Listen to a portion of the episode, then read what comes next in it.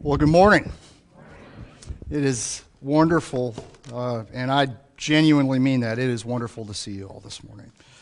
Uh, it really is. Enjoying the cooler weather? Every, everybody that was complaining about how hot it was, have you uh, thought that through now? I mean, it's starting to reassess that uh, at this point. Uh, I, I, I love it. You guys know I love the fall. I'm excited to be here and, and get started this morning. So uh, we're going to start with a story. Can you guys handle a story this morning? Yeah. I hope so. All right. On the evening uh, of February seventeenth, two thousand twenty-two, it's not been that long ago, uh, my lovely bride, Shanda, looked at me and recited those familiar lines uh, that we've been anticipating for months. I think it's time. Approximately eighteen hours later, after intense pain and suffering, uh, really beyond anything my wife had encountered before, which is, is really saying something because pregnancy has never uh, been particularly easy uh, for Shanda, uh, Shaw Levi Ratcliffe entered the world and rested in the loving arms of a very, very grateful mother. Uh, intense pain and suffering, they really don't do justice to the physical and emotional pain my wife battled for hours on end. And there was, I mean, seriously, there was a time that I did not even know that she would be here. All right, it was this. This was a pretty, a pretty rough one. Uh, but as I stood there watching her hold him close, seeing the joy, the love, uh, the victorious glow that only a new mother can truly understand, just radiating from every single pore of her battered body to the, the praise and the glory of the Lord our God, I knew, uh, simple as I am, what even uh, a fool can recognize in a moment like that. It was worth it. This was worth every bit of pain and suffering that was endured. And sure, for me, of course, us dads kind of get it easy on these types of things. But even more grandly, okay, especially despite the immensity of the suffering that she endured, this glorious moment and all the glorious moments that will follow with Mister Shaw was worth every ounce of pain and suffering for Shanda herself. Now, this provides for you and I a picture, a metaphor, a window into the deep spiritual reality that we find ourselves in as adopted sons and daughters of God. Paul writes, "For I consider that the sufferings of this present time are not worth comparing with the glory that is to be revealed to us. For creation waits with eager longing for the revealing of the sons of God." That is, that just as the very real suffering my wife endured leading up to and culminating ultimately in the birth of our son is in no way comparable to the reward of holding him in her arms, of being able to raise him and watch him grow and mature into the man of God he was created to be.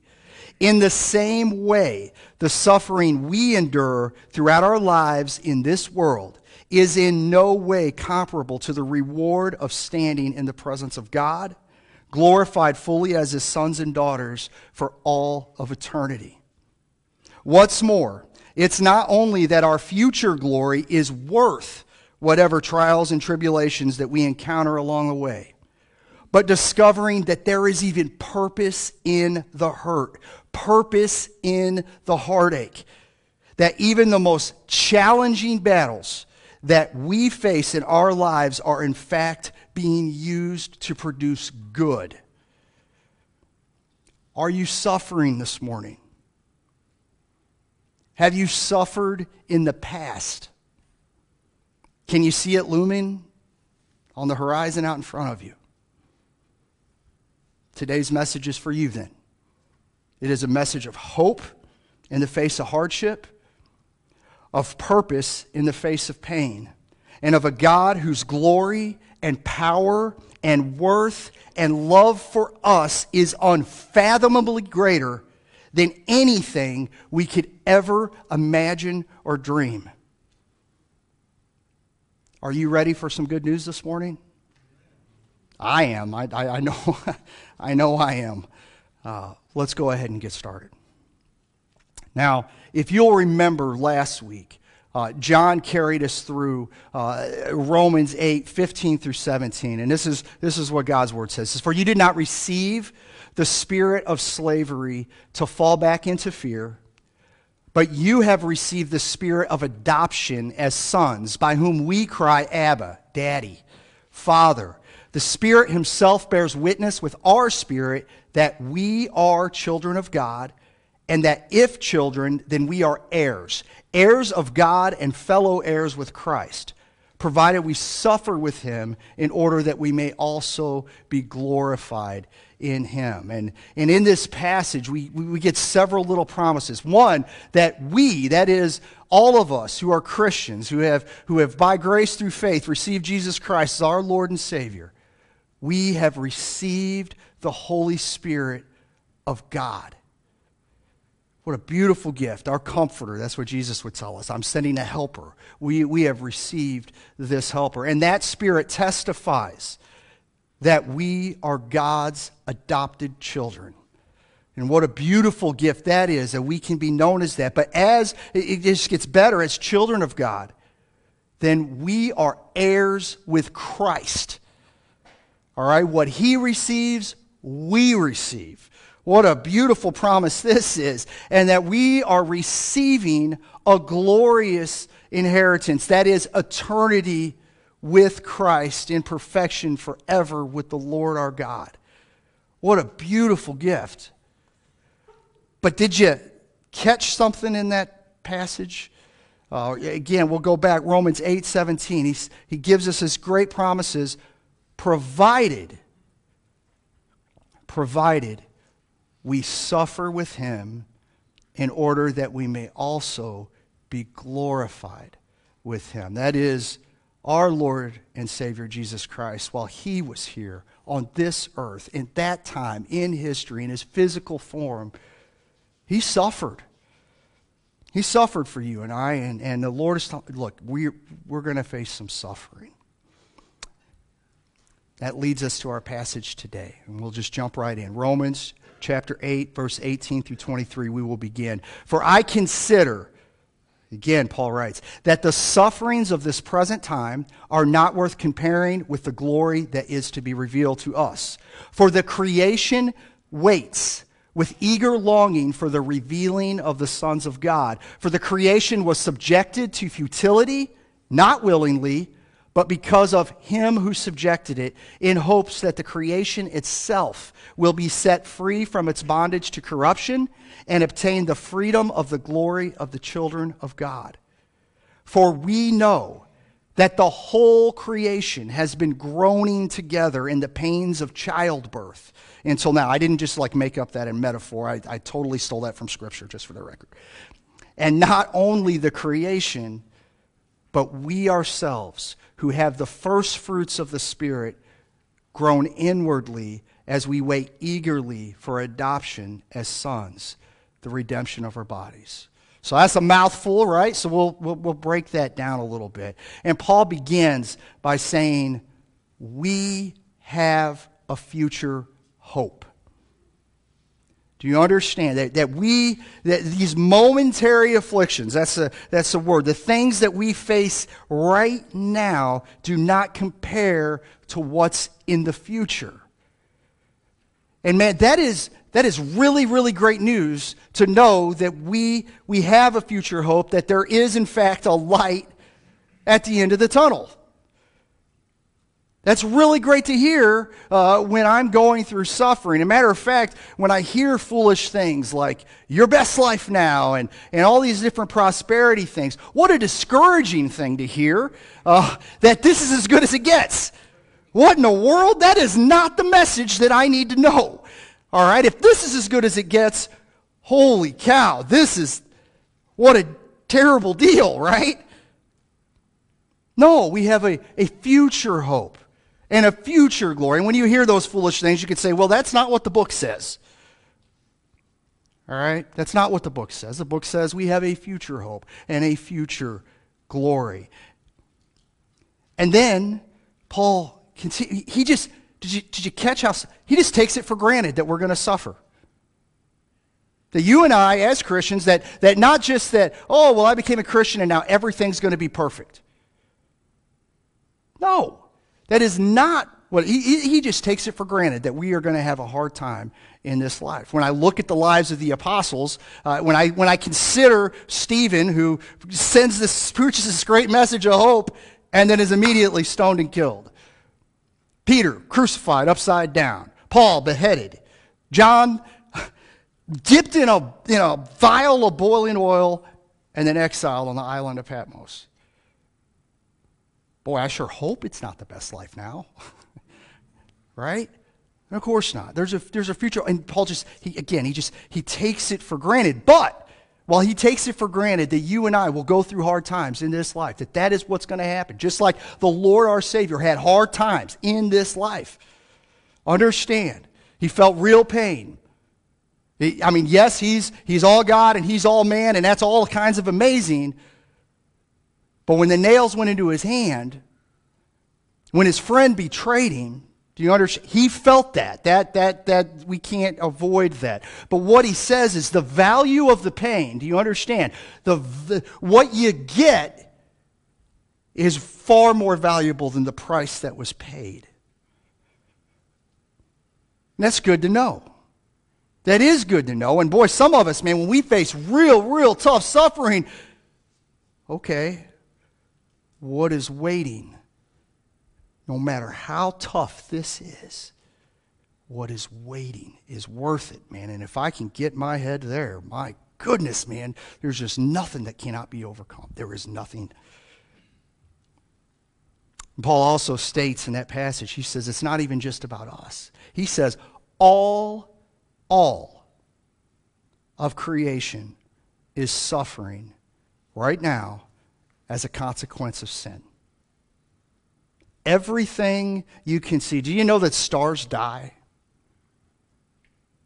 I mean, you got to understand, in this universe, there's death, and it applies to, you know, I, I always love talking through apologetics, and I talk about that second law of entropy that makes uh, the foolishness of evolution just so incredibly obvious, that literally everything that we can observe is going from complex to less complex. It's all dying. That's all observable, everything we can observe, that is, that is the truth. It's all breaking down. It's because of sin. Understand, it was not always like that. As a consequence of sin, there is death and decay, and all these things are beginning to fall apart. Not just us. I mean, we can all see that. I love my daughter looking at my beard. She goes, Dad, you got some white hair. Yes, I do. And it's going to keep getting whiter, baby. You know, I'm dying. Everything is falling apart, right? Uh, right now, I don't know if you guys know this. You may look around the room and be like, man, there's some people that I don't see. That's happening in churches all over Missouri right now. And why? Well, where are they? Ah! No. That's not my trail cam. I mean, that guy is welcome to come see me tomorrow. I'd really like him to come see me tomorrow. That'd be great. All right? And man, I'm excited. I, you guys know I'm a hillbilly. I like hunting and fishing and all that good stuff. I, I really do hope that guy shows up. You will see me on Facebook with a big smile, and it'll, it'll be great if he shows up. Uh, but the truth is, that hasn't always been. Death has not always been. Death came into creation for all things, not just for us, for all of creation as a consequence of sin. And all, all of creation groans as it awaits freedom from sin and its consequences.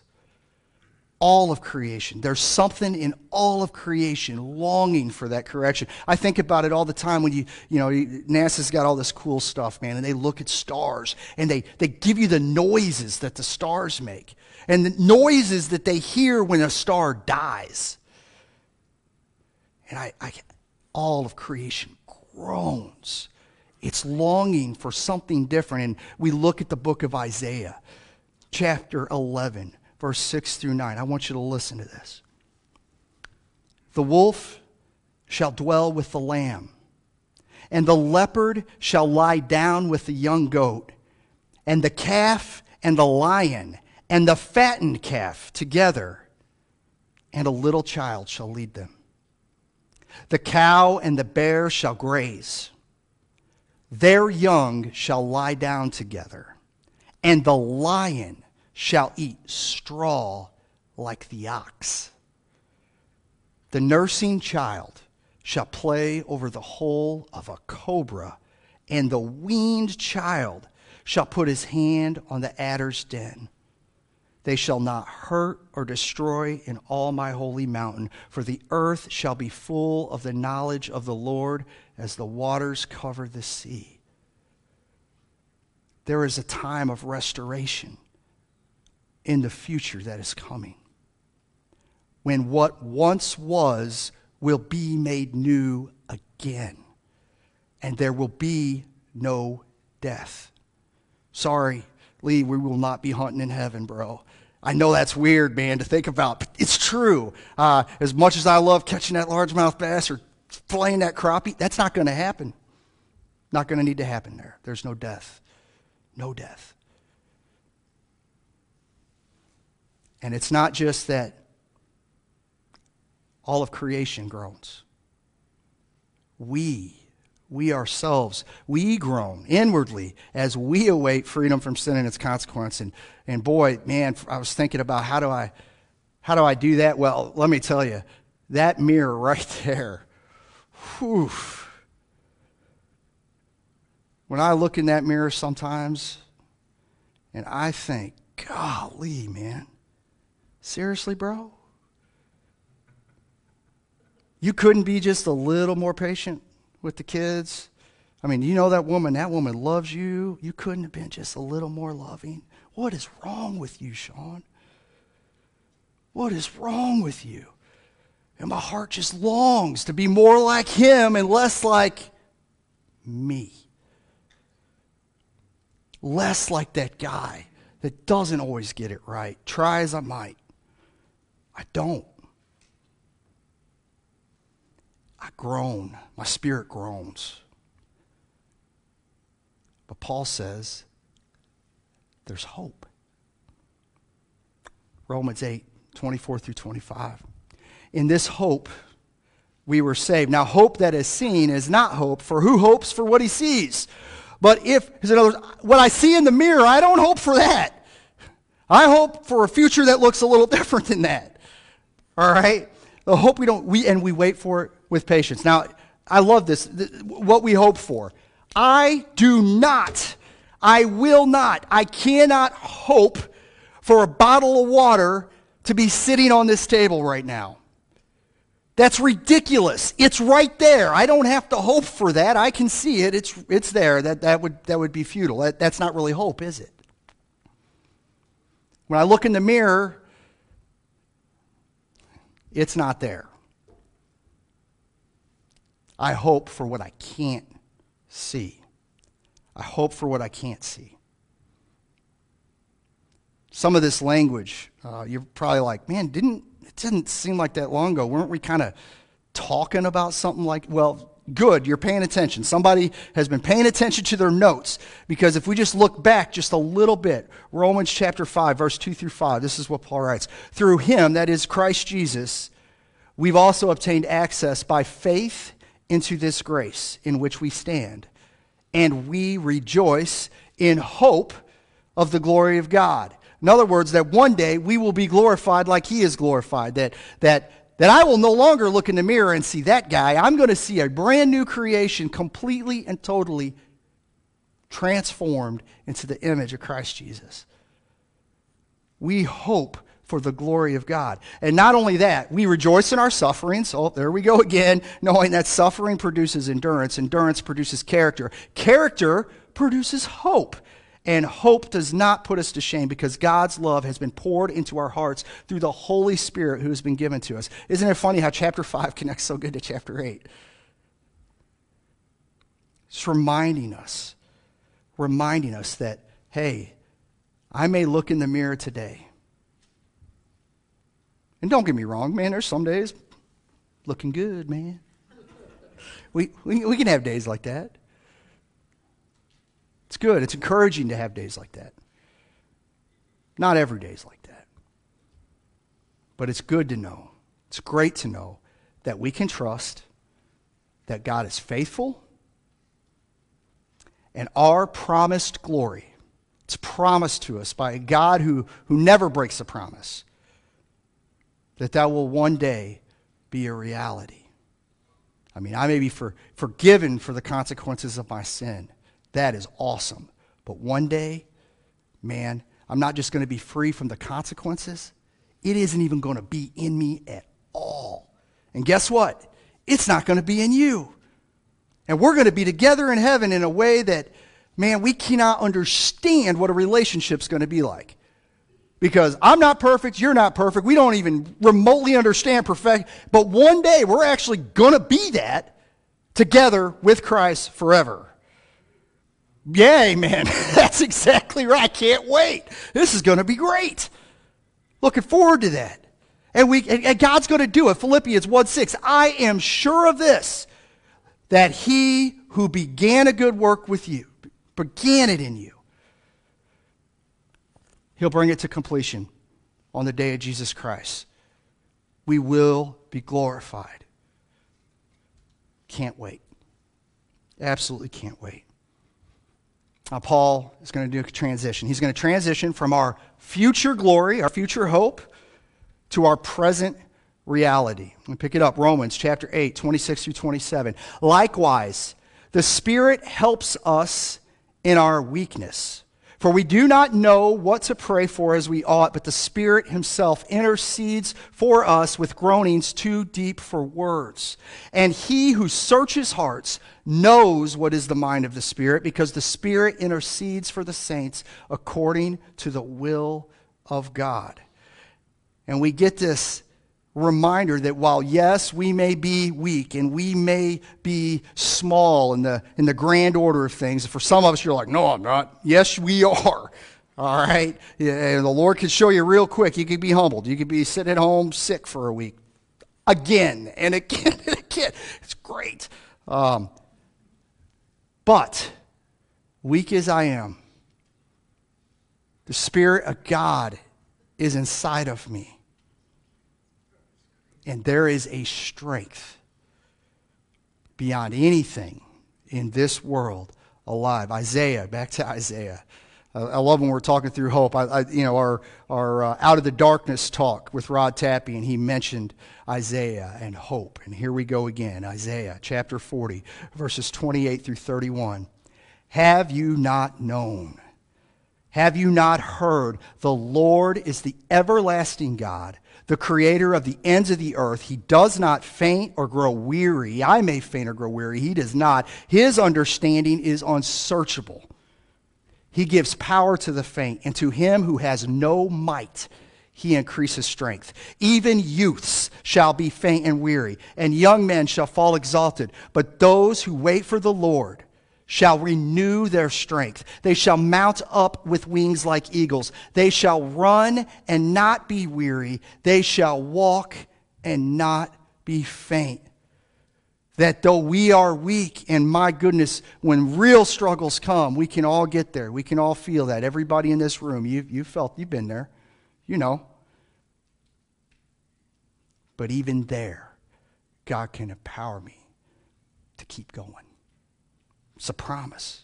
It's exactly what he does every single time. But he doesn't just provide the strength to endure. But man, have you ever, ever been going through a really, really hard time? And one of your friends, one of your family members, hopefully somebody in this building, walks up and says, hey man, can I pray for you? And they pray for you. And man, that's you're like, man, that's, that's good. Thank you so much. That meant so much to me that you took the time to pray for me. And did you catch what Paul is saying? The Holy Spirit of God, who lives inside of me, who knows every need, every thought. He knows it better than I know it. Is interceding on my behalf of his own. Do you understand? God is literally, he is acting in my heart. The Holy Spirit literally interceding and praying for me like that person that stops, except better, because he actually knows what I need. How awesome is that? God himself, not just with us, but working and moving and growing, speaking into our situation on our behalf. Paul transitions again. He goes from our present reality to God's divine providence. Romans eight twenty-eight. My kid, my two twelve kids will tell you, I almost go through this verse almost every week. Definitely every month, fifty times. And we know that for those who love God, all things, not some things, not just the things that make me feel good, not just what I like, all things work together for good for those who are called according to his purpose. Now that phrase, and we know, it isn't... You know, there's been some times where I've been like, Paul takes it for granted that everybody's going to know. This isn't that phrase. That's not what he's saying, is that, well, we just take it for granted and we know. No, no, no, no. And we know is this, this Greek word, eido. And it means we can be sure. There is certainty, absolute, one hundred percent certainty that we can know that God is working every single thing in our lives, somehow, some way, even when we don't understand it, especially when we don't understand it, for good, for those of us who are called according, for, for the children of God. Everything. Now, it got me to thinking back to our, our metaphor of pregnancy and, and child growing. And, and I remembered this great sermon, a pastor named Louis Giglio. Uh, pretty famous sermon, how, how great is our God. You know, if you've ever ever seen, a, uh, this is a golf ball and you're on it. You, you know what I, you, you, those that have seen it are smiling because you're like, that is a great message. That's a good one. It is fantastic. I highly recommend listening to it. Louis Giglio is a great speaker, and that is an awesome, awesome message. Over the course of his message, he gives a picture of development, okay, of what's going on at five months in the womb of a pregnant woman. And, and I'll just, I'll, I'll read the quote. A million optic nerve endings left the optic nerve center of your brain, headed for a million optic nerves that had left your eye. So you can kind of picture this travel. A million different endings, right? Uh, and they had to meet and match their exact partner. One million looking for one million. And when they found the exact partner out of a million and they matched up together at five months in the womb, in that instant, you had sight. In that instant, for the very first time, that baby can see. It's amazing. But here's what's amazing. I, I want you to catch it. At the, that moment, at five months of pregnancy, and this miraculous thing, and there is nothing more complicated than a human eye. That is an amazing thing that God has done, this amazing process that's taking place. And what mom is probably feeling is crazy. Because her hormones are doing all of these terrible things, it seems like, to her. She's in pain. She's uncomfortable. She's hot. She's cold. Hopefully she's not still sick at five months, but it's possible. There's all these things happening to her body, and it seems completely out of control. But what I want you to get is, in spite of all these things that on the outside to her are terrible things, God is doing a miraculous thing on the inside. It's amazing. It's absolutely amazing. And it's not just there. I mean, I can, I can go back to our metaphor, but man, when I look at Scripture, we did a, a study, Faces in the Crowd, and we, it was kind of a character study through the Bible, and we spent a long time talking about this guy named Joseph. You want to talk about a raw deal. Good kid. Really, I mean, I know some people spin him as a brat. I don't know if I go that far. I mean, I think he's a good kid trying to do right for his dad. Brothers don't like him. Throw him in a pit, sell him as a slave. Goes, does a good job, works hard as a slave, and earns some respect. I'm sure that's not an easy thing to do. Gets falsely accused of rape and in prison. And I can promise you that human nature has not changed. And just like it's not a good thing today to go to prison to be a rapist, it wasn't a good thing then to go to prison as a rapist. And that's sure as heck what happened to Joseph. And then Joseph gets forgotten in prison after he helps some guys out. But eventually, something amazing happens through an extraordinary set of events and an amazing skills that God has had blessed Joseph with. Joseph finds himself second, and I say that loosely, under Pharaoh. I mean, he was, by all practical means, he was Pharaoh in the land. He ran things. Pharaoh got to sit back and not really do much because Joseph was so trusted that he ran affairs in the country. And through this famine and all this crazy stuff, his, his, these same brothers will come to him, and he will end up providing for his family, which will eventually become Israel. And during the course of this, his, his father will die, and his brothers will look up thinking, uh, Joseph's been pretty nice to us because Dad was here, and now that Dad's gone, we're in big trouble. Because of all the terrible things that we did to Joseph and all the pain that Joseph had to endure. And they throw themselves at the feet of Joseph. And we pick it up, Genesis chapter fifty, verses nineteen through twenty. Joseph said to them, "Do not fear, for am I in the place of God? As for you, you meant evil for me." So Joseph doesn't like wash it out and be like, "Oh, it's no big deal." No, no, no. All right, this hurt, this stunk. You meant it, you, you meant to do bad to me, and it hurt. But God meant it for good, to bring it about that many people should be kept alive as they are today. That all that suffering served a purpose. We see it again in the life of Esther. Esther's Uh, drawn into the court, she gets this uh, privileged uh, position uh, with the king, and he, he really likes her, and and uh, the Jews are, are going to get exterminated. That's the that's the, the the political play that has taken place kind of behind the scenes. And Esther's uncle Mordecai basically says, "Look, you need to go talk to the king." And the deal is, if I if she goes and talks to the king, she's risking her life. All right, she she could she could be killed immediately. And she's wrestling through what I should do and, and trying to figure that out. And, and she says, "I don't know, you know, I'm scared here. Don't you know I could die?" And Mordecai responds. He says, "You told him to reply to Esther, 'Do not think to yourself that in the king's palace you're going to escape any more than all the other Jews.' In other words, you're Jewish. They're killing all the Jews. You're going to die too. Don't think you won't. And if you keep silent at this time, relief and deliverance will rise for the Jews from another place, but you and your father's house will perish.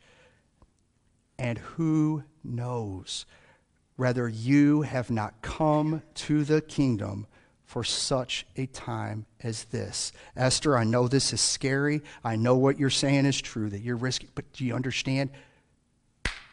There's purpose here. God put you in this position for a reason. For a reason. Don't be scared. Embrace it. Look for the reason." It's amazing.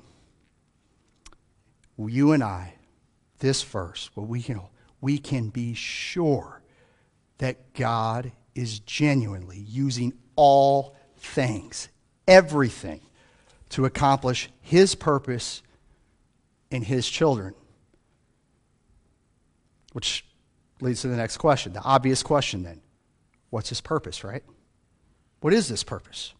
Romans eight, twenty-nine through thirty. For those he foreknew, he also predestined to be conformed to the image of his Son, in order that he might be the firstborn among many brothers. And those who he predestined, he also called. And those whom he called, he also justified. And those whom he justified, he also glorified. So what is God's purpose for his children? A purpose that existed from eternity past. Before we were even here, he had this purpose for his children. One, that we would be sanctified. That is, that we would be becoming more and more like Jesus as we grow in our faith. We're being transformed, is what Scripture says. Conformed into the image of Jesus Christ. That is, that guy that I look in the mirror and see, guess what? He looks a lot different than he did ten years ago, twenty years ago. All of us can celebrate that. Uh, you can celebrate it for me, but you can look in the mirror and Lord, Lord is doing stuff in your life. He is changing you. He is making you more like him. And man, what a wonderful gift. Not just that the Lord would save us, but then he would make us like him. He's awesome. Are you kidding? I mean, even people that, that refuse to believe the Bible, they love Jesus. Okay, you understand? They like them some Jesus. Because he's awesome. He's everything we do want to be. And man, he is. There's a process taking place in our hearts day by day, little by little. Some of us take a lot longer than others. But he's sanding, and he's molding, and he's making us like him. We are justified. That is, we are declared righteous and free from the consequences of sin, from the penalty. But more than that, we will be glorified. And I love it's all in the past tense. From his perspective, he's everywhere. He's omniscient. He, he's omnipresent. He's, he's, he's back there. He's here. He's there. He's everywhere and every when all at once. It's a great big God, man. It's hard to wrap your minds around. But we will be glorified. That is, freed entirely. Not just from the consequence, from the penalty. But one day, you and I will stand in the presence of God, completely transformed into his image, that we would be free from sin. Inside. Not just outside. Inside. Can't wait. I cannot wait. Cannot wait, man. That I'm looking forward to. So what's the point? What is the point? Why in the world does all this matter to me? Well, I'll give you the, the sky-high view, right? Lesson one, there's purpose in suffering for Christians. All right? And quite frankly, I'm grateful to hear that because, man, if there was no purpose, I mean, haven't you ever thought that? Why am I going? These are not, no, no, there is purpose. Somehow, some way, we may not always see the answer, but there is purpose. God is doing stuff in me. God is doing stuff through me. He's doing stuff in you and through you through these circumstances. We see it in Scripture. Man, we can see it. Just look around. And sometimes maybe we don't see. But that doesn't change that it's true. Two, Christian suffering produces Christ-like character. All right? He is, he, again, he is doing stuff inside of us. And this last one, this is another tough one. Christian suffering glorifies God. It actually glorifies God. Now, I think about when we, a lot of times when we talk through uh, the topic of suffering, uh, a lot of people will be like, oh, you got to read the book of Job. Rightfully so. There's, there's a reason that we talk about this guy, Job. Now, Job was a, a very wealthy man. He had a very good life, and we get this weird picture. We only get this picture twice in Scripture, but we get this picture where the devil strolls up to God and basically says, uh, look at how terrible all these human beings are. God says, well, have you considered my servant Job? And then the devil basically looks and says, seriously? I'm sure that guy praises you, God. I mean, look at all the good stuff you have done for him and all the things that he has. Of course he praises you. If he didn't have that stuff, he would not. God says, oh yeah? I'll tell you what. You can't take his life, but you can take away some stuff, and we'll just see exactly where Job is at. loses his kids, loses his livestock, loses a bunch of property as far as stuff burning down, all kinds of crazy stuff, loses his health. And uh, we pick it up, Job chapter two, verse nine through ten. His wife said to him, "Do you still hold fast to your integrity? Curse God and die." But he said to her, "You speak as one of the foolish women would speak. Shall we receive good from God? And shall we not receive evil?" In all this, Job did not sin with his lips. And man, I know that's a, that's a tough thing to kind of wrestle through those thoughts. But here's what I love about this picture. You know, here's the devil strolling up. I told you, that, that guy is not going to pray. Job's still trusting God in spite of the circumstances. And man, it is like the uppercut punch. Like, you think you know something? Bam, done. I mean, just just done, devil. You don't know what you're talking about. And quite frankly, uh, whatever, man. A lot of you guys know I was a soldier, right? That that guy's still there. And man, when I'm going through hard times, when I'm sitting at home last week sick or, or watching, my, the worst part for us was it wasn't even like everybody in my house got sick.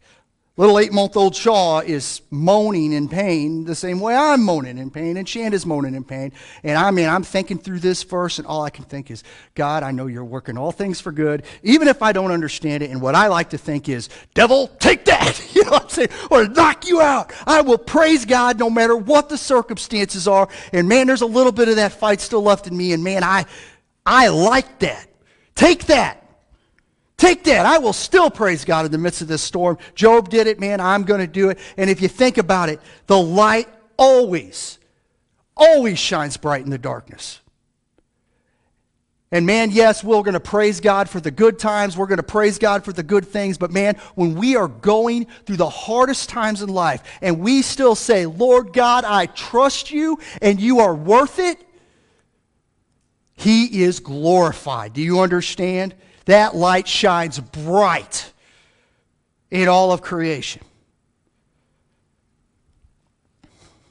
Second Corinthians four, seventeen through eighteen. For this light momentary affliction is preparing for us an eternal weight of glory beyond all comparison, as we look not to the things that are seen, but to things that are unseen. For the things are seen are transient. They are temporary. They do not last. But the things that are unseen are eternal. There is a, a hope. There is purpose beyond what I can see. And I can trust God to lead me there. Now, I know what you're thinking. Wait a minute, Sean. You think you know about suffering. You don't know about my suffering. It's true. You know, you got to see the light at the end of the tunnel. You get to, to hold your baby and watch him grow. And that is that is true with Shaw. That wasn't that wasn't the case for Madison. Yes. I've had the blessing of seeing God perform a genuine, genuine miraculous healing. After seeing my friend suffer through debilitating health condition for years, three and a half years, I've seen that miracle. But I've also seen that same friend and his family forced to wrestle with knowing that God can bring that healing. But in the case of one of their children, he has not, and he may not. I've seen friends celebrate remission and never look back. I've watched my buddy Garrett suffer from brain cancer for eighteen years. eighteen years. Never, uh, no relief from the daily physical pain of his existence here, nor has he been called home to be free from sickness. I've seen him suffer. I've also seen him shine. I've seen God do amazing things through terrible situations and thought, wow, Lord, I see what you did there. I can see it. And I felt the searing pain and hollowness as I asked, why, Lord? I cannot understand how this is supposed to be worked out for good. I know you say that's true, but I just don't understand how. I think about Adam Beery that we lost last March. I, I don't, I, I don't have that answer. The truth is, we live in a broken world as a result of the curse of sin. And suffering isn't just a possibility, it's a certainty until the day the Lord returns triumphantly to make all things new. And he is, and he will. Don't get me wrong. I don't know a single person who isn't exponentially more blessed in this life now, let alone what's promised ahead, than the suffering we face. Like Mark said this morning, I double dog dare you. I triple dog dare you guys. Every single person this week, I don't care who you are, get down on your knees and just say, I make a commitment. I am going to thank God for everything in my life. And uh, when the challenge was issued to me, they said, pray an hour. And I said, you're crazy. But I tried it. I was bold enough to try it, and I'm encouraging you to try it. You'll be amazed at how fast that hour goes by. We have lots of reasons, lots of reasons to praise God, but that's not the point. Suffering is coming, and what I really need to know when it does is that I'm not alone, that someone cares, that someone understands, that there is hope somewhere, that I am loved, that there is something, some kind of purpose or point to all of this. That there is a God who loves me, a God who is in control, and a God that I can trust even when I don't understand.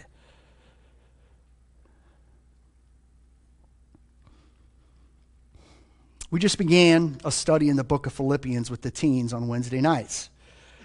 There's a lot of reasons to be excited about this particular study, and one of those reasons for me is that one of our amazing young people, uh, Eli Shields, he's going to be preaching his first sermon towards the end of the series on Philippians chapter four, verses four through nine. I want you to hear the words of the Lord our God once again speaking through the Apostle Paul. Rejoice in the Lord always. Again, I will say, rejoice. Let your reasonableness be known to everyone. The Lord is at hand. Do not be anxious about anything, but in everything, by prayer and supplication with thanksgiving, let your requests be made known to God. And the peace of God, which surpasses all understanding, will guard your hearts and your minds in Christ Jesus.